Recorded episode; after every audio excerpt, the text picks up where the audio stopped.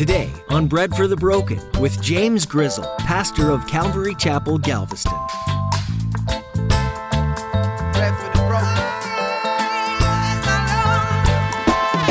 And really, that, that should be the goal for every pastor, is just to be, and like Paul says here, with long suffering and with teaching. And so, all patience is, is how I think the ESV translates this. I think that's all there, but um, with complete, complete patience, all patience, and complete teaching, meaning you just got to just teach the word in its entirety.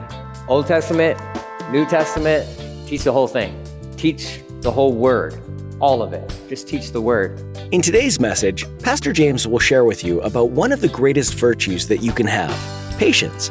Patience can apply to so many areas of your life. It can show up in your work, relationships, school, home, and so much more. When there's a lack of patience in your life, there can often be the presence of many undesirable things in your life, like resentment, distrust, or fear. When it comes to patience, God will answer your prayers for it in your life and in the lives of those around you but it might take a little time. Now here's Pastor James in the book of 2 Timothy chapter 4 with today's edition of Bread for the Broken. We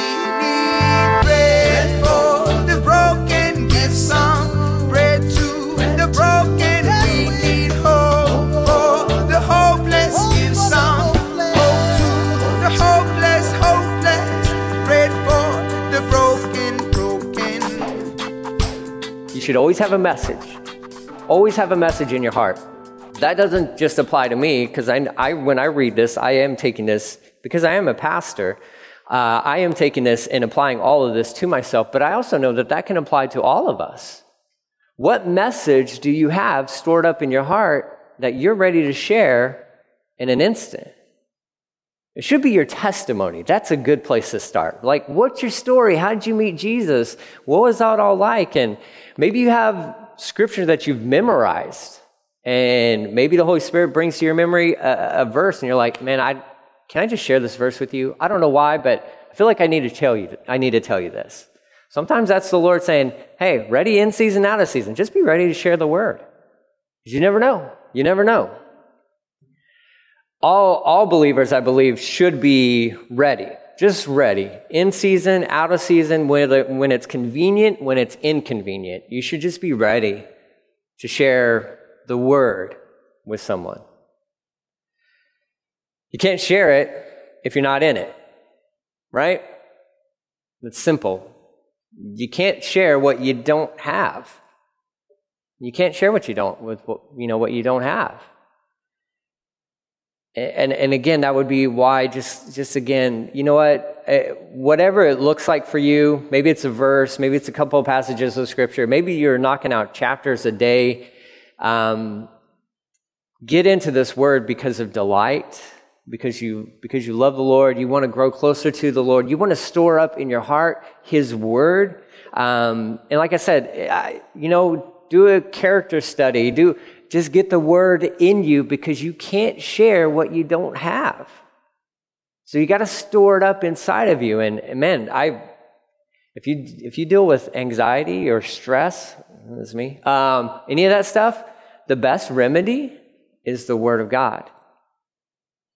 I actually was listening to a podcast of a lady who's not a believer. She's a scientist, and she's done studies on this. And she says, you know what we find is that people who deal with stress too much or anxiety, if they could just focus their mind on something else that's healthy and beneficial, then it'll strengthen your brain actually, and it'll cause all that to lessen. She's like, it's almost as if you were like to read something and memorize something. I'm like, you're talking about the Bible. If you would just get this thing and meditate on it, that's why the Bible talks about it so much you meditate on his word so much, it actually physically it strengthens your brain. So when those stressors come in, you can handle them better. It's brilliant. God is brilliant. He's amazing. He's totally amazing. Here we are, a society that is dying from anxiety and stress. And there's a remedy right here. Just saying, you know what? If you just enjoy the word, study it, meditate on it, you will do yourself wonders. Be ready in season, out of season. Paul goes on to tell Timothy, this is when you preach the word, your goals should be to convince. You need to con- convince people, like, yeah, Jesus. You want Jesus. You need Jesus. You know what? You're, this might be a little offensive, but you're a sinner. Sorry to say it, but you're a sinner. This is the world we live. You're a sinner. But the good news is there's a Savior for the sins. His name is Jesus. It's, it's, it's just like that. You can, in convincing people, like, listen, you're messed up. I'm messed up too. Praise God that He was willing to come to this earth and to die for us and to save us.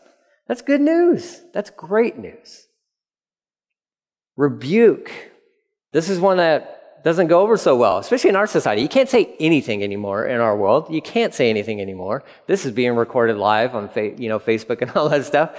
And I don't, and even pastors will get to the point where they won't say certain things because of the fear.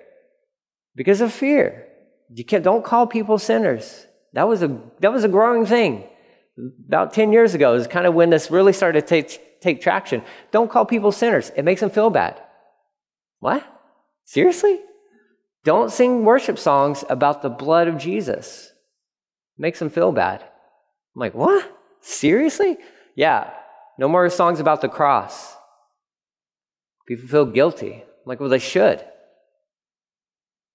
I, I put them there. It was my sins that put him on that cross. Yeah, I don't feel guilty anymore because he's, he's my savior. I've received his free gift of salvation, and there's no, you know, there's no more condemnation in Christ, like for those who are in Christ Jesus. But our, in the church world, this is what's been going on for the past 10 years or so. It's probably been going on longer than that. But it really started kind of creeping up into our church in Amarillo, the Bible Belt of America. We have people coming in saying, hey, your, your songs are really offensive. About Jesus? Yeah, Makes me feel bad. I wish you wouldn't sing those songs anymore. Ah, I think we're going to sing more of those songs.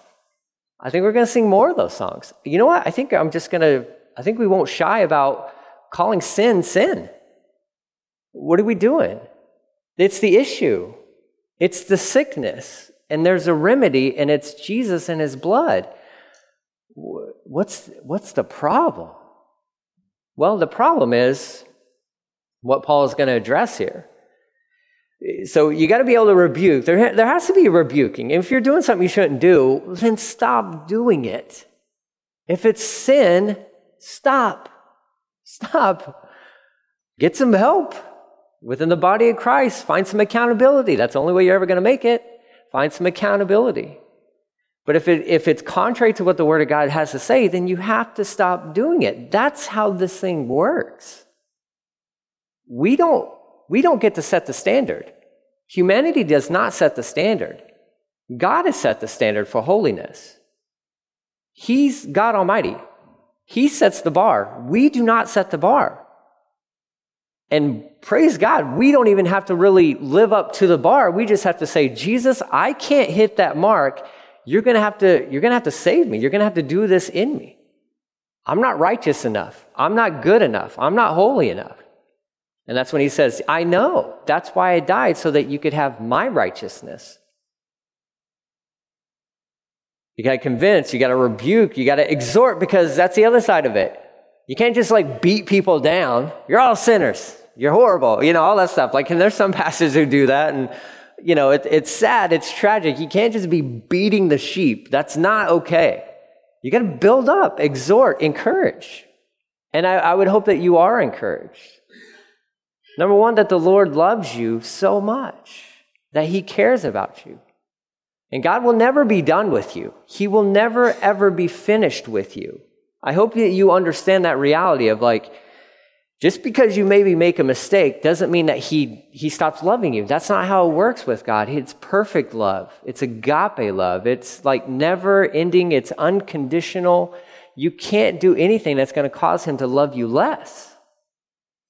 And so we understand this. That doesn't stop when we die.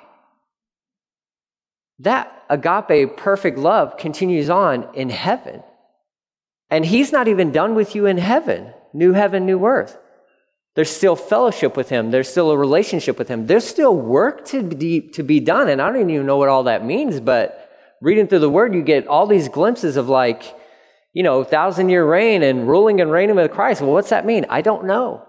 I don't know, but it sounds kind of cool to me. I don't know what it is, but He's got a job for you. He'll never be finished with you. He will never be finished with you. He loves you. He cares about you. He is absolutely, completely invested in you.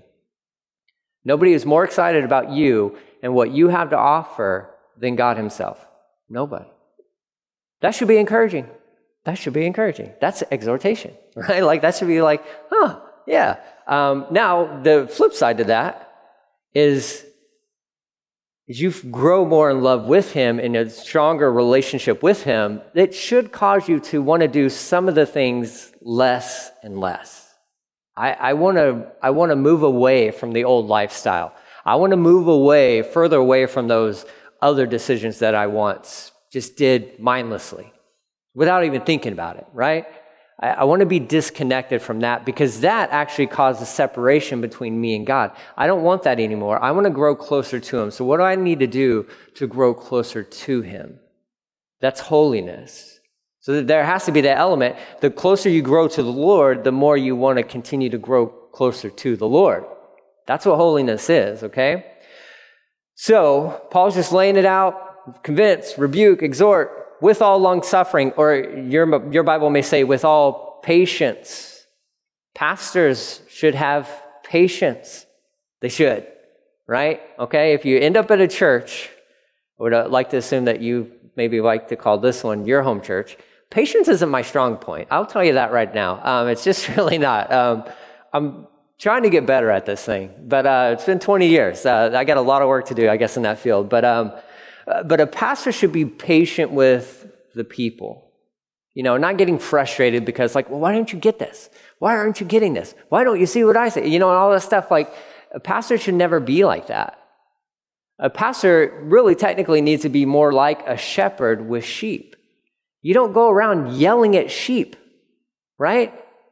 Sheep, and I'm a sheep too. I hope you understand that. Being up here does not make me any different from you. It does not. I'm just on a platform, okay? Which is sometimes uncomfortable, all right? But I'm just a, I'm a sheep just like you, and we have a great shepherd. His name is Jesus. Jesus doesn't go around yelling at the sheep because, well, I'm supposed to stay in this pasture, but I wandered off over here. He doesn't come with his little, you know, staff and start beating the sheep and being like, oh, I can't believe it. I've told you four times already this week to stop doing that. And it, that's not how it works. Now, there may be some consequences for a rebellious sheep, and that's sometimes how that works.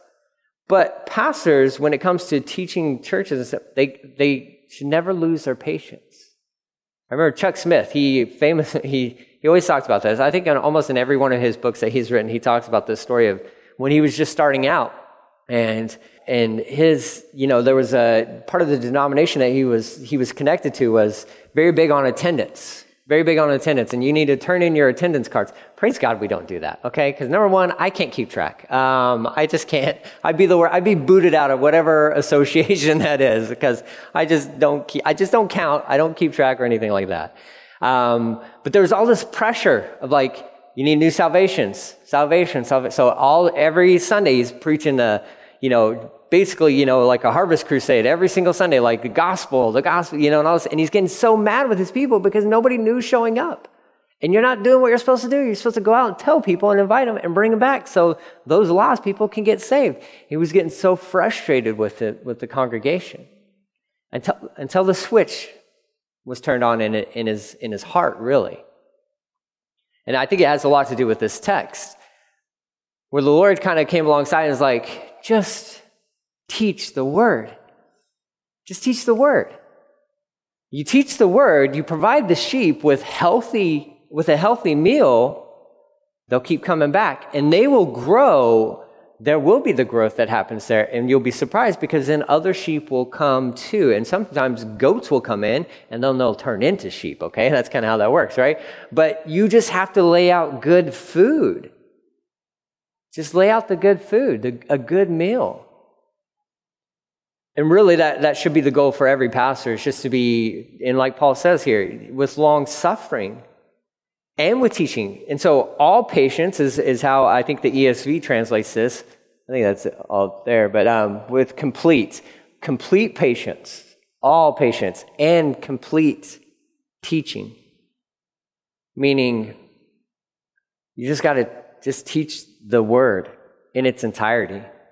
Old Testament, New Testament, teach the whole thing.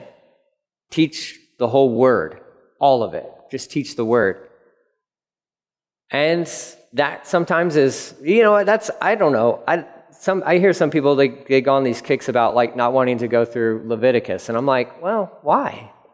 Leviticus, Leviticus, I know it's a weird book. There's some weird rules and regulations that are uncomfortable to talk about in a congregational setting, you know, and all that good stuff.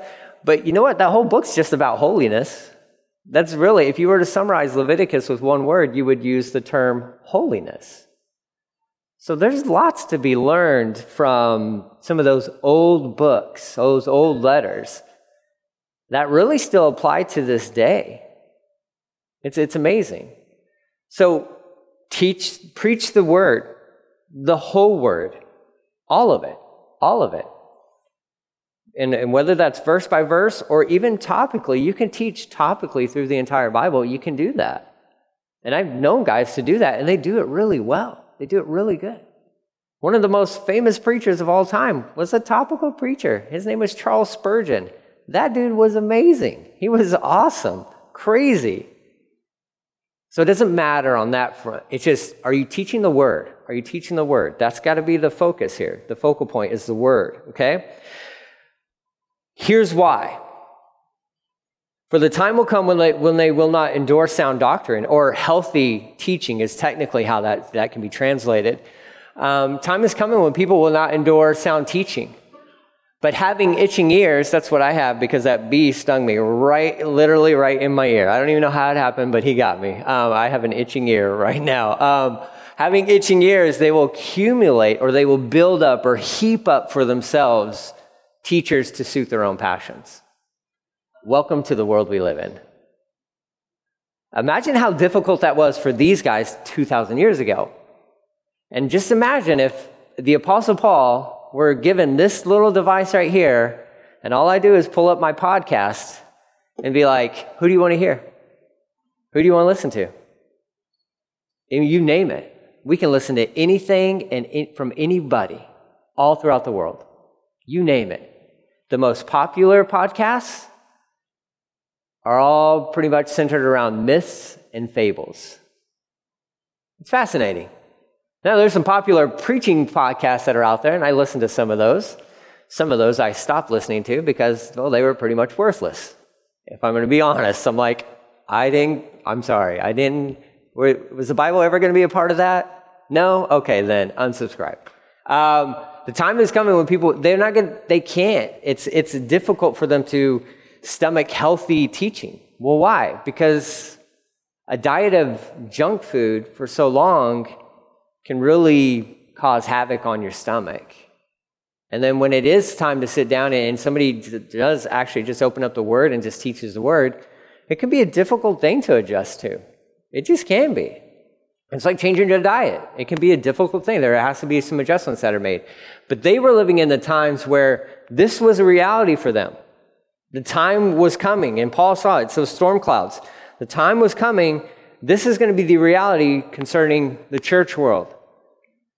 People can't endure the sound teachings anymore, but they're going to have these itching ears. They, they just want to hear what makes them feel good. I got an itch. I need somebody to scratch that itch. And so what they do is they accumulate for themselves. They'll just find the teachers that know how to scratch the itch. And when that teacher can't do the job anymore, well, then they'll go and find somebody else. And this, uh, I, I can't think of anything that's, that's more accurately describes the world in which we live today. It's like that church shopping kind of deal. It's like, well, I mean, I understand if you're trying to find a good pastor to sit under and hopefully he's teaching the word and all that good stuff. Hey, you know, you go where you have to go, do what you have to do. But at one point in time, you got, you're going to have to settle in somewhere because the more you, the bouncing around, then, well, is the body being blessed or have any benefit from your spiritual gifting. They don't if you're if if people are just hopping around everywhere. It's like, no, find where God wants you to be and plug in and serve. That's what that's what a church is. It's not this, me and no, it's it's us working together is, is what it is. So they're going to build up, they're going to accumulate for themselves the teachers uh, that, that, you know, scratch the itch, so to speak. Um, goes on to say in verse 4 and they will turn their ears away from the truth and be turned aside to fables or these myths, these legends, okay? But, verse 5, you be watchful in all things, endure afflictions, do the work of an evangelist, fulfill your ministry. So I love what Paul kind of wraps up this little section just saying, listen, Timothy, regardless, it doesn't matter. What the, what the culture is that surrounds you, it doesn't matter. You have one job preach the word. Preach the word. And this is how you should be doing it. And even if everyone leaves you, you stay focused. It's that sober minded thing. You stay focused and you keep your eyes on Jesus. You endure the suffering, do the work of an evangelist. A lot of people believe that Timothy had this gift of an evangelist. And Paul is essentially telling him, like, listen, even if nobody's showing up, keep doing what you've been called to do. Keep doing what you've been called to do. You fulfill your ministry. And now Paul's going to use his life as an example. Look at this next section. Verse, uh, verse 6 For I am already being poured out as a drink offering. That is connected to those Old Testament teachings we were just talking about. Uh, if you want to know about drink offerings, you can go back into uh, the first five books. The Pentateuch is what you call it. Um, and uh, specifically from Exodus on, and you can learn all about drink offerings. And Paul is saying, I am that offering. I'm being poured out as a drink offering, and, and the time of my departure is at hand. I love that he does not say, the time of my death is at hand. The time of my departure is at hand. Okay? Because he understands, I'm just going to sleep. I'm waking up, I'm going to sleep in this world, and I'm waking up in my forever world. New heaven, new earth. I'm not even worried about it. It's just, I'm just jumping on a plane my departure. The plane's arrived. It's time to go. He goes on to say, I have fought the good fight. I have finished the race. I have kept the faith. Finally, there is laid up for me a crown of righteousness, which the Lord, the righteous judge, will give to me on that day. And not to me only, but to all, uh, but also to all who have loved his appearing. I love that. I love that confidence that Paul has. He's like, listen, I fought the fight. I ran the race. I finished my job. I did it. And not only have I done that, and he, he was not saying he did it perfectly, he's just saying that he finished. He says, and here's what I know Jesus is waiting at the finish line with this wreath for my head because I have finished the race. I've competed. I finished. There's too many too many, and you'll hear this and you'll see this more and more. I promise you this. Too many who were once running the race that are no longer running the race. Dropping like flies. Did they ever know the Lord? I don't know. I don't know any of that stuff. I don't know. The Lord knows their hearts. All I know is I'm watching and I'm reading articles and stories from, from individuals who at one point in time were writing books about how much they love Jesus and now they're coming out with articles saying, I don't even know if I'm a Christian.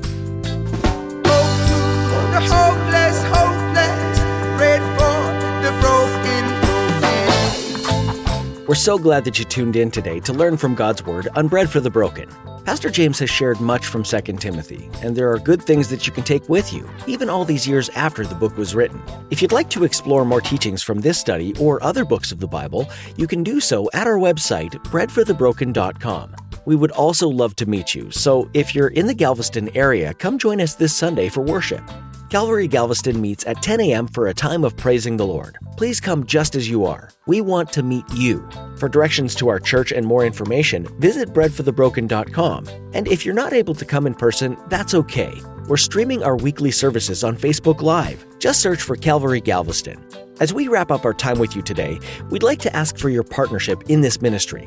We're grateful to have you as a listener, and we'd love to have this ministry covered in your prayers. We ask that more people would listen and genuinely hear the truth about Jesus. Pray for lives to be changed. Also, pray that all of those involved in Bread for the Broken would have open hearts to hearing where God would lead. And if you feel led, we're also grateful for financial support. Visit breadforthebroken.com and go to the About tab to learn more or to connect with us if you have any questions. Our time with you has come to an end today, but join us again next time here on Bread for the Broken.